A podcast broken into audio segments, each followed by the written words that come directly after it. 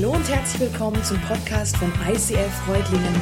Schön, dass du den Weg im Web zu uns gefunden hast. Ich wünsche dir in den nächsten Minuten viel Spaß beim Zuhören. Hey, es gibt ja die unterschiedlichsten Arten, so eine Lobpreiszeit zu gestalten. Und wenn du heute das allererste Mal jetzt hier bist in dieser Kirche und mit dem Begriff Worship und so gar nichts anfangen kannst, wir reden über diese Zeit des Gottesdienstes, wo man Lieder singt, wo man musikalisch begleitet Gott anbetet. Und du merkst schon bei dieser Begrifflichkeit, ja, da entsteht ganz schnell mal Verwirrung. Kirchen haben so unterschiedliche Formen und auch unterschiedliche Namen dafür. Lobpreis, Anbetung, musikalischer Teil, Worship, alles Begriffe für dieselbe Sache? Hm. Ich glaube ehrlich gesagt, dass es nicht einfach nur andere Wörter für dieselbe Sache ist. Erstens mal, wir benutzen manchmal dieselben Worte für sehr unterschiedliche Dinge. Ein kleines Beispiel, wir hatten den Olli, den Papa von der Meiler, gerade auf der Bühne. Der Olli geht laufen und ich gehe laufen. Das ist nicht dasselbe. Glaubt es mir. Und manchmal ist es aber so, dass wir wirklich dasselbe tun, aber unterschiedliche Wörter dafür benutzen. Es kann sein, dass du hierher kommst und wir nennen das Worship und du gehst irgendwo in eine andere Kirche und das heißt völlig anders, aber das, was dahinter steht, ist definitiv dieselbe Herzenshaltung, dieselbe Einstellung, dasselbe Motiv dahinter. Ich glaube, diese Worte, die wir benutzen, sagen schon manchmal viel aus. Wenn ich in eine Kirche gehe, in der geworshipped wird, muss ich schon ehrlich sagen, dann habe ich eine andere Erwartungshaltung als in einem musikalischen Anbetungsgottesdienst. Meine Erwartungshaltung ist, etwas anderes zu sehen, etwas anderes zu hören, vielleicht auch etwas anderes zu fühlen. Aber das sagt doch noch gar nichts darüber aus, was dahinter steht, was die Absicht ist, was die Leute in dieser Zeit wirklich bewegen und beschäftigen möchten. Das habe ich jetzt gerade schon gesagt. Sobald es um Worship geht, bekommst du auch Erklärungen. Hey, Worship ist doch viel mehr als ein paar Lieder singen. Worship als eine Herzenshaltung, als ein Lebensstil. Und auf einmal wird es ein Riesenthema. Und, und zugegeben, auch für mich ist es manchmal ein ganz schön kompliziertes Thema. Und ich denke, wow, so viele Inhalte für dieses eine Wort Worship. Deshalb haben wir eine Serie gemacht und wir sind mittendrin, eine Serie Worship, wie Worship unser Herz verändern kann. Vater im Himmel, und ich möchte dich jetzt am Anfang dieser Predigt bitten, dass du zu uns sprichst. Ich bitte, dass du in uns heute etwas aufmachst, etwas veränderst, was wir vielleicht mitgebracht haben, was schwierig für uns ist oder wir nicht verstehen. Und ich bete, dass es eine Zeit wird, die uns näher zu dir bringt, Herr. In Jesu Namen. Wenn Worship doch mehr ist als Lieder singen, warum geht es dann bei Worship doch immer um Lieder? Warum reden wir halt doch immer um Musik und, und das, was wir so tun in den Gottesdiensten? Ich glaube, das liegt an einem ganz speziellen Bibelvers.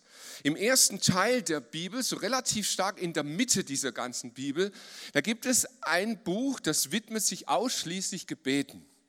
Das heißt die Psalmen. Und in, in diesem Psalmen, in diesem Gebet, da gibt es einen sehr speziellen.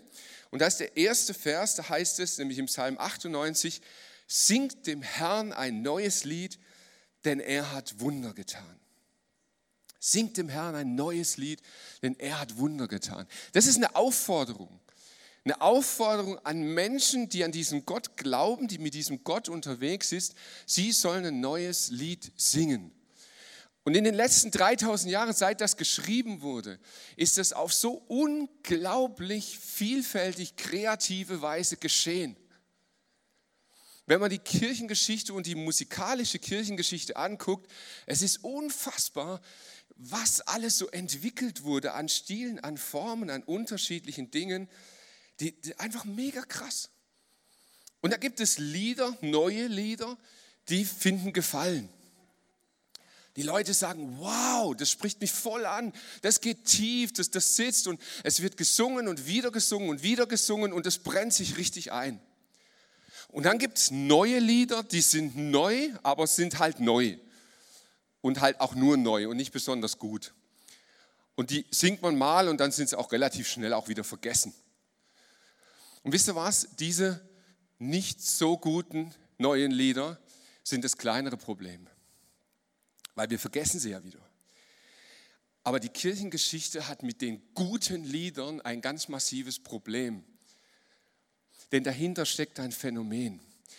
Wenn Musik, wenn diese neuen Lieder, die jemand entwickelt hat, richtig gut sind, richtig tief sind, wiederholen wir sie so oft, dass sie zu einem Standard werden. Und auf einmal fangen Leute an und sagen, das ist Worship. Genau so muss Worship sein. Aber wisst ihr was? Diese neuen Lieder, wenn sie noch so gut sind, sie haben irgendwie immer die gleiche Historie. Sie haben die gleiche Entwicklung, denn am Anfang waren sie übelst kritisiert.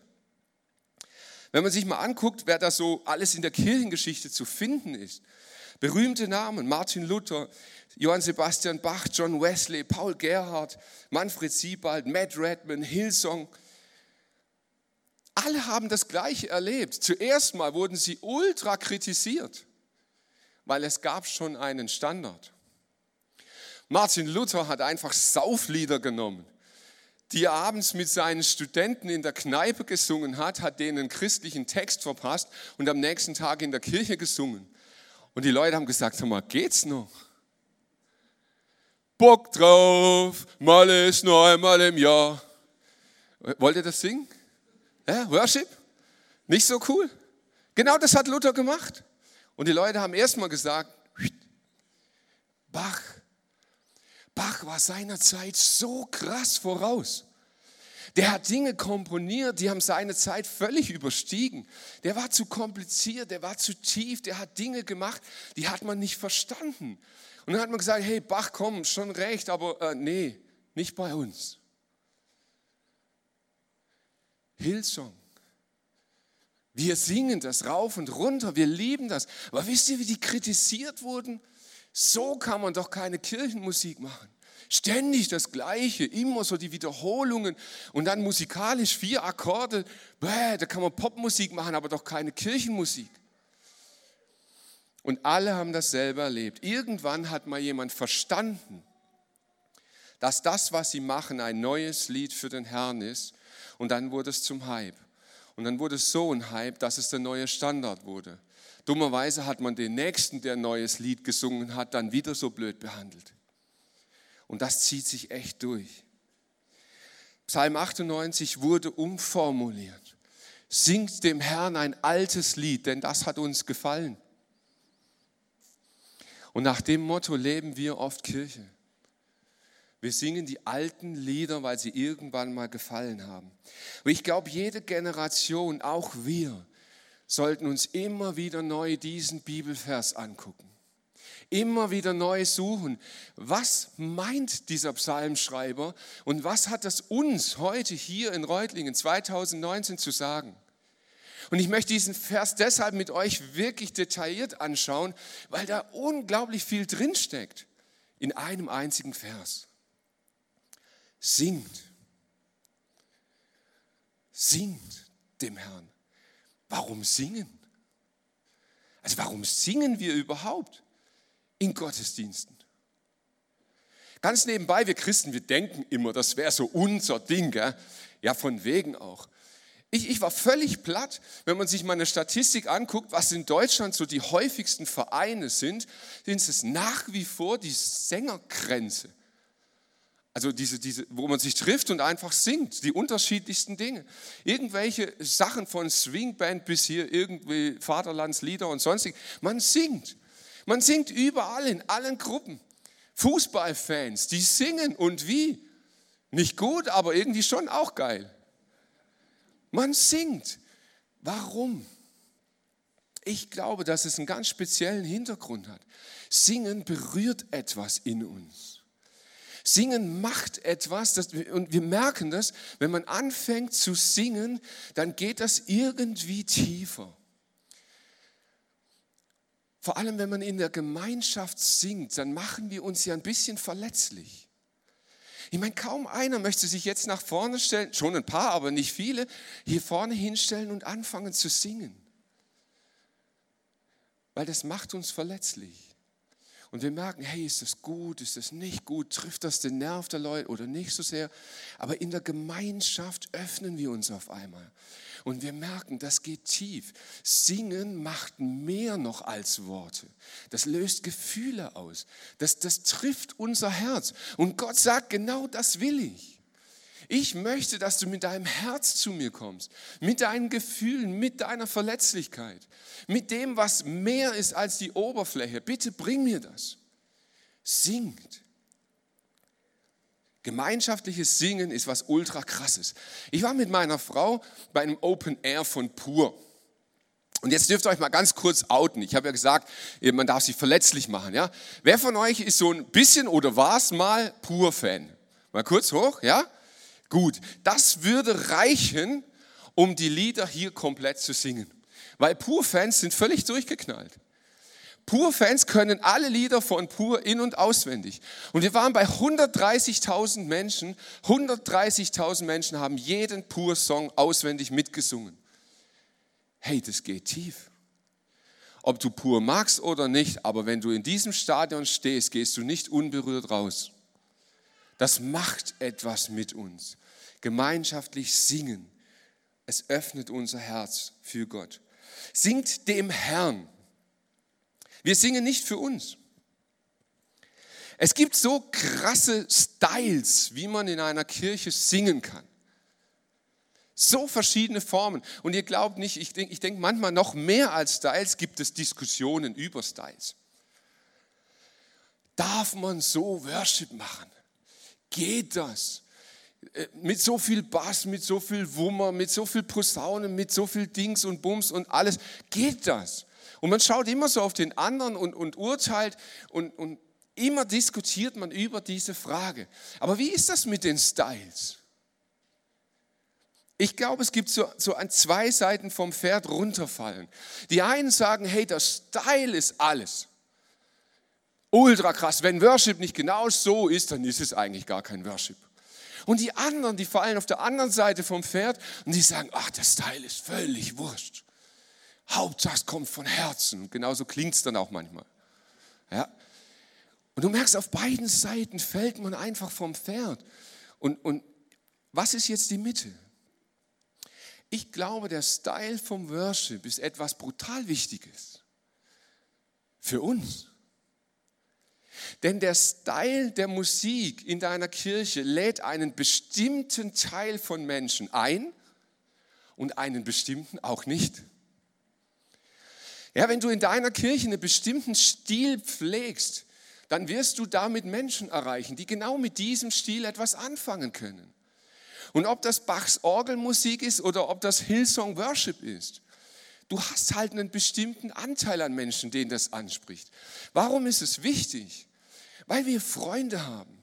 Wir haben Kollegen, wir haben Verwandte. Und wenn du die mitbringen möchtest in deine Kirche, dann möchtest du sie nicht in ein Setting hineinsetzen, mit dem sie nichts anfangen können. Und hier geht es nicht um richtig und falsch, sondern es geht darum, dieser Mensch, der Jesus noch gar nicht kennt, der völlig weit weg ist von Gott, mit was kann der was anfangen? Und ganz ehrlich, wenn einer meiner Freunde, der so richtig heavy so drauf ist, dann würde ich ihn auch hier nicht mit hinnehmen. Weil ich weiß, dann, dann ist das, was wir machen, vielleicht auch abschreckend für ihn. Gut, jetzt haben wir eine Form gewählt, die hoffentlich irgendwie eine relativ breite Masse trifft, aber doch bei weitem nicht alle. So Style ist wichtig für uns. Wie ist das für Gott? Ich habe irgendwie eine ziemlich harte Bibelstelle gefunden. Es ist ein Prophet im ersten Teil der Bibel, Amos heißt er, und dort heißt es in Amos 5, eure lauten Lieder kann ich nicht mehr hören, verschont mich mit eurem Hafengeklimper. Yes, come on, ICF. Eure lauten Lieder. Ich habe heute Morgen gesagt, hey, heute darf nur das Keyboard und die Sänger da bleiben. Weil Seiteninstrumente, Harfe, das geht gar nicht so. Ja? Und Schlagzeug ist ja auch so laut, also das geht, funktioniert. Nein. Das Dumme ist, aus dieser Bibelstelle machen Leute wirklich ernsthaft eine ultra krasse Diskussion um Style. Ja, da steht's doch. Gott mag es nicht laut. Ja, deshalb muss Worship leise sein. Gott mag die Harfe nicht, deshalb gibt es nur Posaunenchöre. Und das geht so von hammermäßig am Ziel dieser Bibelstelle vorbei. Denn wenn man das ganze Kapitel mal liest, wo das eigentlich steht, dann geht es um was völlig anderes. Gott spricht durch Amos zu den Gottesdienstbesuchern. Hey, zu uns. Mitten rein. Und Gott sagt, ich mache jetzt mal die God Voice, gell? Gott sagt, wow, du bist im Gottesdienst. Yes. Gott freut sich, dass du im Gottesdienst bist. Er findet es cool, dass du hier bist. Aber er sagt, weißt du was? Deine Einstellung, deine Herzenshaltung, das, wie du hierher kommst, das, was du mitbringst, das ist so ultra schräg. Das geht voll an dem vorbei, was ich eigentlich mit dir vorhabe und mir gedacht habe. Ich kann das, was du Worship nennst, nicht mehr hören. Und das hat überhaupt gar nichts mit Style zu tun. Es ist eine Herzenshaltung. Singt dem Herrn. Wir hatten neulich eine spannende Diskussion, warum wir eigentlich diese Art von Musik machen hier im ICF. Und da kam jemand und sagte ganz ernst, und ich nehme das auch wirklich ernst, er sagt, weißt du, so ganz, wenn ich ganz ehrlich bin, so ein bisschen geht mir das auf den Sack. Hier ist immer, yeah, how great you are, you Lord, und, und großer Gott, und du bist so groß, und yeah, Gott, und groß, und Chaka, und ole, ole. Der sagt, sag mal, ist das nur Partykirche? Muss ich so happy clappy drauf sein, um hierher zu kommen? Wo ist denn der Raum für das, wo es mir nicht gut geht? Wo ist denn der Raum für das, wo ich Schmerz, wo ich Leid empfinde? Da gibt es doch auch richtig gute Musik für. Warum spielen wir die nicht im Worship? Und das stimmt, es gibt Blues, es gibt Gospel. So, nobody knows the trouble I've seen. Kennt ihr, oder? Ja. Wisst ihr, warum wir die Musik nicht spielen? Ich glaube, das Zentrum von Blues und von Gospel sind wir. Unser Leid, unser Schmerz, das, was wir erleben. Ja, wir bringen es zu Gott, aber das Zentrum, der Ausgangspunkt sind wir. Singt dem Herrn. Mir ist diese Woche was eingefallen.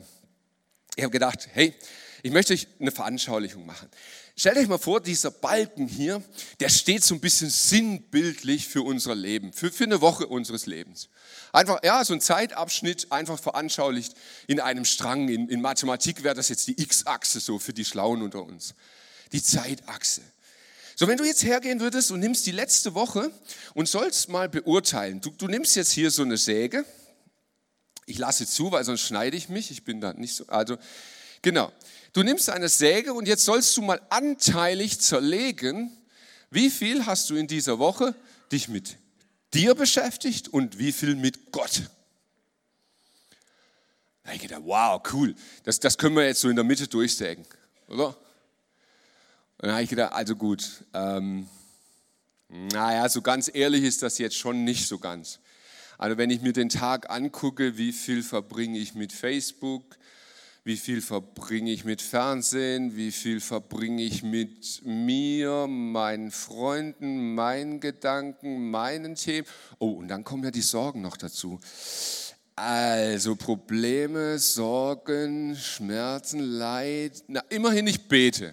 Kann ich zurück, oder? Ist ja Zeit mit Gott. Ich, aber was bete ich? Ah, hilf mir hier, hilf mir da, Herr, das muss weg und hier habe ich Probleme. Und ich merke, das rückt so immer mehr an den Rand. Und ich möchte dich einfach nur fragen, wenn du diesen Balken einteilen solltest, so nach heiliger Dreieinigkeit, Gott, Vater, Sohn und Heiliger Geist oder me, myself and I, wie wird der Schnitt aussehen? Ich muss euch ehrlich sagen, bei mir wird ein Taschenmesser reichen, weil ich könnte irgendwie einen Splitter wegmachen. Und das wäre es, was für Gott übrig blieb. Gott sagt, singt dem Herrn, ihm, nicht mir. Bei Style-Fragen geht es um mich, aber er möchte, dass wir ihn anbeten. ein neues Lied. Singt dem Herrn ein neues Lied. Warum? Warum sollen wir Gott ein neues Lied singen? Sind die Alten schlecht geworden?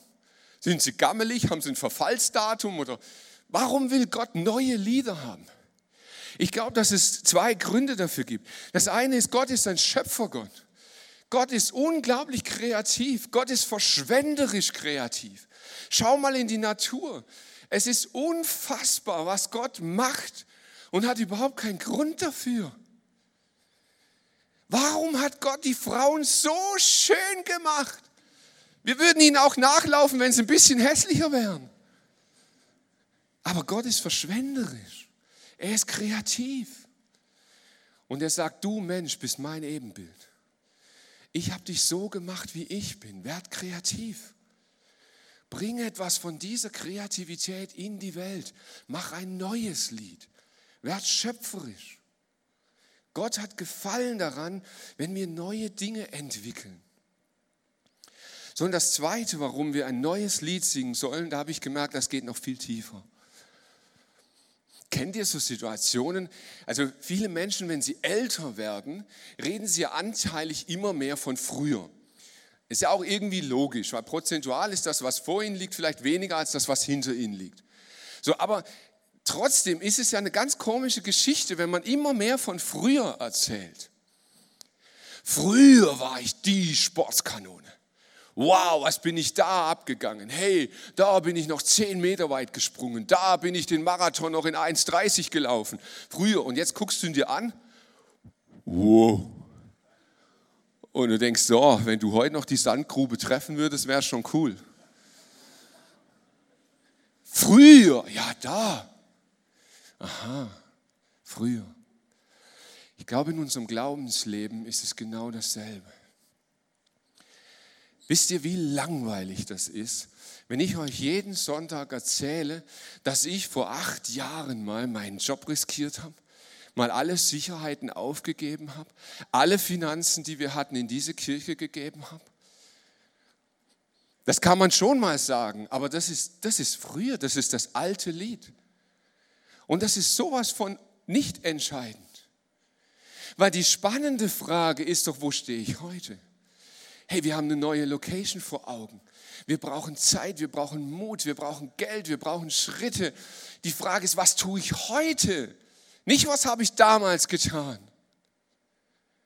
Singt dem Herrn ein neues Lied. Das nennen wir hier im ICF eine Next Step Kultur. Einen neuen Schritt gehen. Nicht unser Leben lang vom alten Schritt erzählen. Ja, das kann man schon auch mal beim Glas Wein und so ist auch cool. Aber die Frage ist, was ist neu? Next Step heißt entdecken, vertiefen, weitergeben. Und das kann jeder von uns, jeder. Ob er gerade eben frisch mit Jesus beginnt oder schon 60 Jahre mit ihm unterwegs ist. Lass dem Herrn ein neues Lied singen. Was ist das neue Lied in meinem Leben? Was kann ich heute Neues mit Gott erleben? Weil das ist doch das Spannende. Aber wo nehmen wir das her? Woher haben wir die Kraft? Woher haben wir die Power? Heute nochmal neu alle Finanzen hier reinzulegen, nochmal neu alles zu riskieren und zu sagen, ich will wieder alles geben. Woher nimmst du diese Kraft? Singt dem Herrn ein neues Lied, denn er hat Wunder getan. Und ich merke, wir Christen, wir haben hier irgendwie eine, Reihenfolge total verwechselt. Wir schauen auf unsere Taten, die wir früher mal gemacht haben. Aber wir beten und wir glauben und wir hoffen und machen alles abhängig von dem, was Gott in Zukunft tun soll. Ja, Gott, wenn du heilst, wenn du diese Situation endlich änderst, wenn du doch eingreifen würdest, wenn du all das tust, dann wäre mein Glauben wieder groß, dann könnte ich wieder singen, dann könnte ich wieder von dir erzählen. Und merkt ihr was? Wir bleiben in der Vergangenheit stehen und Gott soll in der Zukunft handeln. Und dieser Vers sagt es genau andersrum. Unser neues Lied, unser Vertrauen für die Zukunft haben wir, weil Gott schon gehandelt hat. Wir können ihn anbeten für die Wunder, die er getan hat. Wow. Und das braucht ein Umdenken. Jetzt fragst du dich, was, was ist dieses Wunder? Ich sehe keine Wunder von Gott in meinem Leben. Ich glaube, das Wunder Gottes hat einen Namen. Jesus Christus. Jesus Christus ist das Wunder, das Gott getan hat, das mich jeden Tag neu motiviert, ihm ein neues Lied zu singen. Jesus Christus hatte die größte Vormachtstellung im Himmel. Das heißt, er hatte den Thron direkt neben dem Vater. Und er gab diese Stellung auf. Er kam auf diese Welt als ein Baby, verletzlich, verwundbar. Er kam in diese Welt, um uns Gott den Vater zu zeigen. Er hat uns erklärt, wie der Vater ist. Er war bereit, das Kreuz, Blut, Leid, den Tod auf sich zu nehmen, um uns mit dem Vater zu versöhnen. Und Jesus war der Erste, der gestorben und wieder auferstanden ist. Und er wurde zum Vorbild. Uns wird das Gleiche geschehen. Wir werden sterben und wieder auferstehen in Jesu Namen. Das ist das Wunder, das er getan hat. Und an diesem Wunder können wir alles festmachen, alles festhalten. Und dieses Wunder reicht aus, um jeden Tag aufs Neue dem Herrn ein neues Lied zu singen. Weil er ist es wert. Er hat dieses Wunder getan. Und diesem Wunder liegt alles, alles, alles, alles, was noch kommen wird. Singt dem Herrn ein neues Lied, denn er tut Wunder. Aber was ist jetzt mit diesen schmerzhaften Momenten? Was ist mit diesem Leid, das ich auch erlebe? Ich hatte diese Woche ein ganz spezielles Erlebnis. Ich war auf Mallorca und ähm, wir hatten echt super übelstes Wetter. Aber am letzten Tag war es hammergenial. Und wir sind rausgelaufen an den Strand und ich saß mit dem Rainer, unserem Location Pastor, draußen auf dem Felsen und die Sonne ging auf über, über dem Meer. Und die Sonne scheinte uns entgegen von diesem Felsen. Und wir saßen da und wir waren am Beten, wir hatten eine ultra intensive Woche und auf einmal wurde mir etwas wirklich klar. Wenn wir Gott anschauen, wenn wir Gott ein neues Lied singen, dann ist das genau so, als ob wir unseren Blick in die Sonne richten, den Fokus auf das Licht Gottes richten. Und wisst ihr, wir sind ja nicht naiv. Natürlich gibt es da hinter mir noch Schatten. Und die will ich auch gar nicht leugnen. Aber wisst ihr, was mit diesen Schatten passiert, wenn ich mal aus dem Weg gehe? Merkt ihr was? Worship heißt, ich richte meinen Fokus auf das Licht Gottes. Denn in seinem Licht ist kein Schatten. Und dort, wo sein Licht hinscheint in meinem Leben, werden Schatten verschwinden. Singt dem Herrn ein neues Lied, denn er hat Wunder getan.